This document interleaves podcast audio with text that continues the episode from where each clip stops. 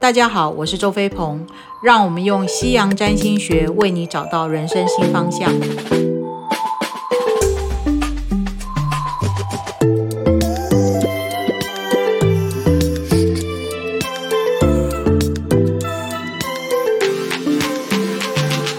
那另外一个呢，我们要来看看宝瓶座。那对于我们来讲呢，我们对于任何不确定所带来的混乱非常的着迷，而且呢，会为你们带来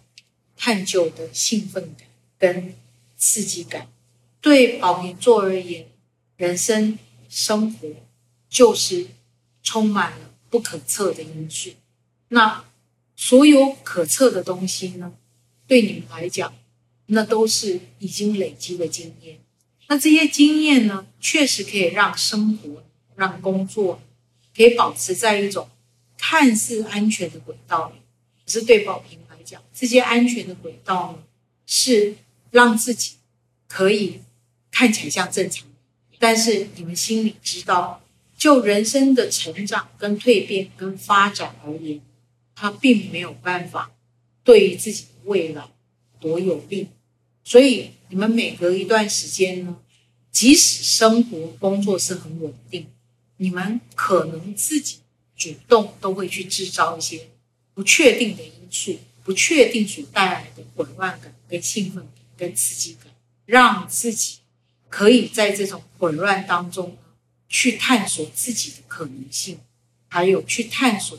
自己哪些要加强要学习。同时你们勇于去离开你们已经累积的那些成就跟经验跟结果。那对于别人来看，你会觉得你们真是日子不好好过，是疯了吗？非要非要这样子搞自己这样一趴。可是对你们来讲，人生的本来就是会有这些事情发生，你们不想要让自己在固定的轨迹里面、安稳的状况里面，让自己好像重复又重复，而内心渐渐失去一种活力跟蜕变跟学习跟成长的一种活力跟动力。那以上呢，就是跟大家分享的关于十二星座他们怎么面对人生中会发生的不确定因素。那当然不确定呢，是不可能离开我们的人生里面。那重要的是，我们面对不确定的时候，在情绪上，在感受上，是不是能够在无论是觉得兴奋啊、刺激啊、有新鲜感，或者是觉得焦虑啊、不安啊产生的种种负面的情绪中，我们依然能够找到属于自己自处之道，同时依然能够在生活里把生活呢处理的有一个样貌，同时我们能够运用不确定这些因素、不确定的状况去学习、去成长、去蜕变，同时呢，从不确定中呢，去让我们找到属于我们、有利于我们自己的机会，同时去看到内在，如果没有不确定的因素来临的话，我们不会发现原来我还有这样子的能力跟状况。当然不确定的因素来临的时候，会不会影响到我们的自信，或者是我们的一些呃，我们原本很有把握的事情，或者对于我们的自信或我们的掌控力，或者我们的聪明才智，或者我们的判断会产生质疑。当然是会的，但是最重要的是，这些不确定的因素会让我们明白，人的自信、人的聪明才智、人的掌控度，